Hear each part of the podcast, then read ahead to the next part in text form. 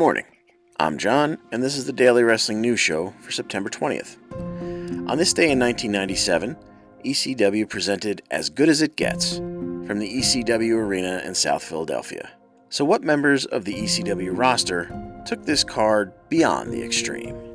Hey there, if you're listening to this, then chances are you love wrestling. And if you care to continue the conversation with me, John, and other listeners of this show, then I invite you to join the Daily Wrestling News Show Facebook group. Just search for Daily Wrestling News Show or go to facebook.com slash groups slash wrestling news show and click join. We cannot wait to meet you there. The group is brand new, so if you're one of the first to join, don't be afraid to say hi. Now, on with the show.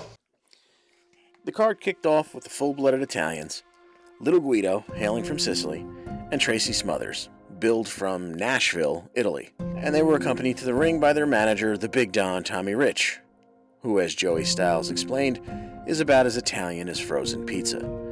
They were taking on the hardcore chair swinging freaks, Balls Mahoney and Axel Rotten. Leaving little to the imagination, Axel walked the aisle with a chair in his hand that read, This is gonna hurt, across the seat. Balls hit the Nutcracker Suite on Guido and gets the three count, but Tommy Rich helped Guido get his foot on the ropes. He complains, and Jeff Jones restarts the match. Guido quickly rolls up Balls for the win, and the FBI leave victorious. Extra referees John Finnegan and Jim Molyneux are in quickly to convince Balls and Axel not to take their grievance out on young Jeff Jones. But then Jones makes the terrible mistake of grabbing a microphone to tell Balls that while Balls may not like him, he will damn sure respect him. With the recent departure of on screen Commissioner Todd Gordon, Jones declared himself the law and the best referee in the United States. John Finnegan takes some offense and reminds Jones that he is, in fact, the senior official in the ECW. Jones half heartedly apologized and then slapped Mr. Senior Official.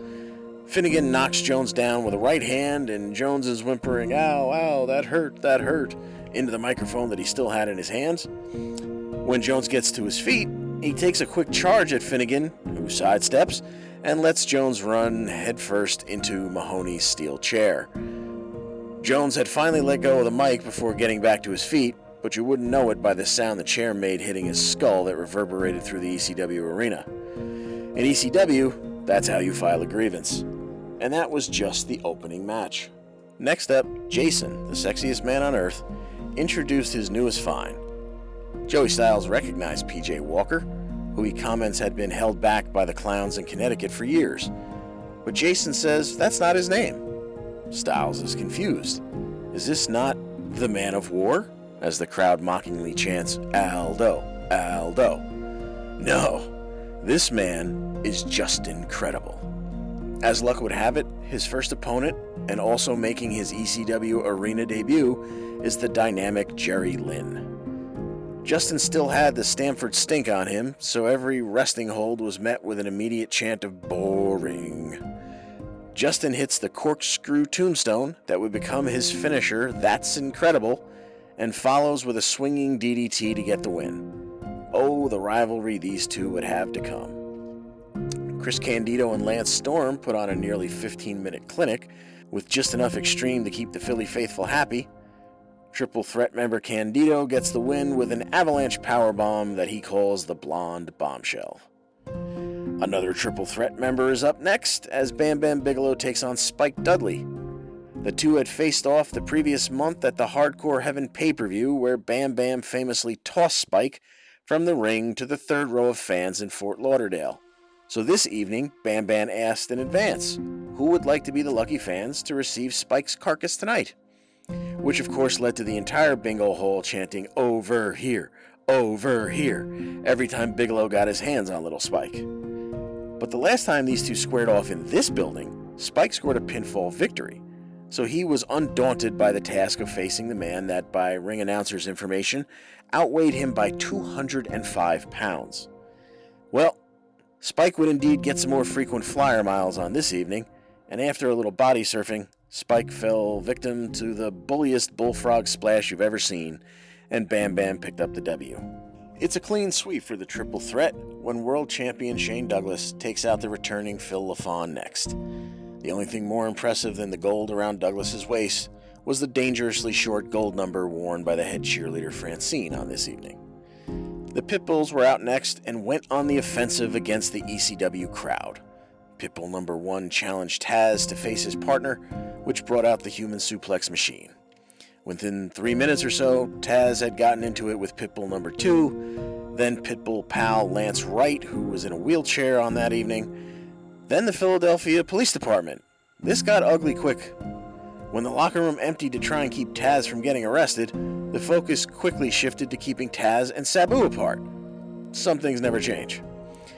Once Taz was escorted back to the showers, it was time for Sabu to take on the Sandman. These two, facing each other for the first time, got extreme just for the sake of extreme. Tables, ladders, chairs, and kendo sticks weren't enough. Sabu threw a fireball like some kind of wizard, and this match ended in a no contest with Sandman being helped to the back with a towel across his face. After helping a bloody Sabu to the back, Bill Alfonso reemerged with his other charge, Rob Van Dam. But RVD wanted nothing to do with the scheduled mixed tag match he and Fonzie were supposed to compete in against Tommy Dreamer and Beulah. Tommy and RVD go at it immediately. Tommy hurts his knee early on and is looking to end this early before he or Van Dam have to rely on their partners. But when Tommy charges at Van Dam in the corner with a chair, it gets swiped away by referee Jeff Jones, who is now sporting a six inch thick gauze headband after the chair shot he took earlier from Balls Mahoney and looks like he belongs in a piece of Revolutionary War art playing a flute. You might think RVD would be appreciative of Jones saving him from some damage, but this is ECW so as Tommy looks over his shoulder, stunned at the gall it took for Jones to unarm the innovator of violence, RVD repaid Jones's kindness with a Van Daminator. After all, he was holding the chair right there near his face. Shortly thereafter, Sabu inserts himself again into the proceedings, and it leads to Tommy going through a table courtesy of a five star frog splash Arabian leg drop combo. RVD, who was in the midst of his Mr. Monday Night gimmick, where he constantly was talking about leaving for greener pastures, decides he's above the silliness of an intergender mixed tag and heads for the showers. Tommy is helped out of the ring, but Alfonso and Beulah are still hanging around, doing some house cleaning, removing bits of broken table, dented chairs, and other bits of extreme plunder. They get a little too close to one another, and words are exchanged that lead to Fonzie shoving Beulah. Beulah points to her chin and dares Fonzie to take his best shot. He looks to the crowd for the okay, and of course, the savages in the ECW arena are totally on board with him throwing a haymaker at a 95 pound woman, so Fonzie winds up and delivers. But the extra time he took allowed Beulah to pull out the cookie sheet she had hidden under her oversized t shirt, and Alfonso punches right into the center of it. As he stumbles around clutching his injured fist, Beulah parts his hair with said cookie sheet. Beulah whips off the tee and strikes Tommy's signature arms out pose, and this little lady is ready to get extreme. The crowd was firmly behind Beulah, a fact you couldn't have assumed in advance, especially not after the verbal jabs they threw at Francine earlier in the evening. Meanwhile, cowering in the corner, Fonzie employed the age old wrestling technique of blading. He cuts himself on the forehead just above his right eyebrow, and as bad luck would have it, he unknowingly nicks a tiny artery. The next five minutes go down as among the bloodiest, most extreme in ECW history. Beulah drags Fonzie to his feet by his hair, and you can already see that he's busted open. At this point, it's ECW, and Alfonso is going to get a little color tonight, so that's nothing crazy. To the floor they go. Irish whip to the guardrail, and wow, Fonzie is really bleeding and the blood is dark and oxygen rich. To the opposite guardrail they go, and Fonzie winds up in the front row. Beulah drags him back and rolls him into the ring. She's a few seconds behind because she's found a frying pan at ringside. Beulah lines up her opponent and looks to bring down the pan on his melon like a double axe handle, but Fonzie makes a quick shuffle from his knees and beats her to the punch with a big uppercut from down south. Beulah, God lover, sells it like the owner of a pair of grapefruits. Alfonso hits a Hardy esque leg drop in between Beulah's legs, chokes her with the cord to his whistle, and pulls her to her feet to flip her with a quick slam. Beulah then blocks a suplex attempt and counters into a DDT, then turning him inside out with a clothesline. The two then exchange chops in the corner, and from the camera catching Alfonso from his right profile, he's starting to resemble Captain America villain Red Skull. Fonzie decides this is a good time for a moonsault. No, seriously. He gives the flipping motion with his hands and climbs the corner. Beulah crotches him on the top buckle, and Fonzie finds himself tied to the Tree of Woe. With part of the locker room still hanging around ringside, someone slides in a chair, and Beulah delivers Tommy's signature basement dropkick to the chair right into Fonzie's grill. Beulah strikes a pose again and motions for a flip of her own. She drags Alfonso's carcass into position and makes the climb, but Fonzie still has at least a little blood left in his body and swoops in between Beulah's legs, and it looks like she's headed for a power bomb. With a shift of her weight, however, Beulah pulls off a darn fine Beulah Conrana and gets the three count. The ring announcer declares the victory for Beulah and Tommy Dreamer. Oh, yeah, this mess started as a mixed tag match. The main event saw the Gangstanators, Kronus and New Jack, take the tag titles off the Dudley Boyz. But all anyone was talking about in the coming weeks was the five minutes of Beulah and Fonzie. It's estimated, and this might just be wrestling lore, that Fonzie lost nearly a third of his body's volume of blood. But if there's a bright side to spending the night in a hospital getting transfused, it was the fact that the performance saved Alfonso's job.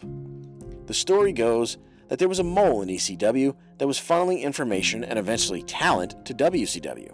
Todd Gordon, who originally owned Eastern Championship Wrestling before selling to his booker Paul Heyman, was heard on voicemails by Heyman talking to his buddy Terry Taylor, who was then part of the booking committee in WCW.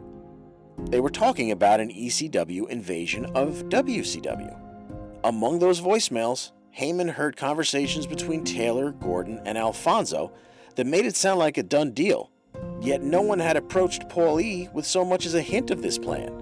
Gordon, then the on screen commissioner of ECW, would be written off TV not long before this card, and Alfonso was most likely the next to get the axe. So, after being told to go out and allow himself to be manhandled by a valet, Alfonso offered no pushback and went out to put on what Paul Heyman would be quoted as saying is his favorite match in the history of ECW. Heyman just couldn't bring himself to fire Fonzie after he almost literally died for the company. Somewhere along the way, Beulah broke her arm in this match as well. She's quoted as saying, I finished the match though. I just want to say that I didn't cry and leave the ring. End quote. The worst part for Beulah was when she hit the showers and saw just how much of Fonzie's blood she brought back from the ring in her hair. So there you have it. Two non wrestlers took as good as it gets to the extreme and then some. And you want to know what's a crazy coincidence? This match, in which the female valet bested a male manager, just happened to fall on the 24 year anniversary of the Battle of the Sexes tennis match between Billie Jean King and Bobby Riggs, which had a similar outcome of the male competitor counting the lights. And that was all on this day in 1997. This has been the Daily Wrestling News Show for September 20th, 2022. We'll see you tomorrow.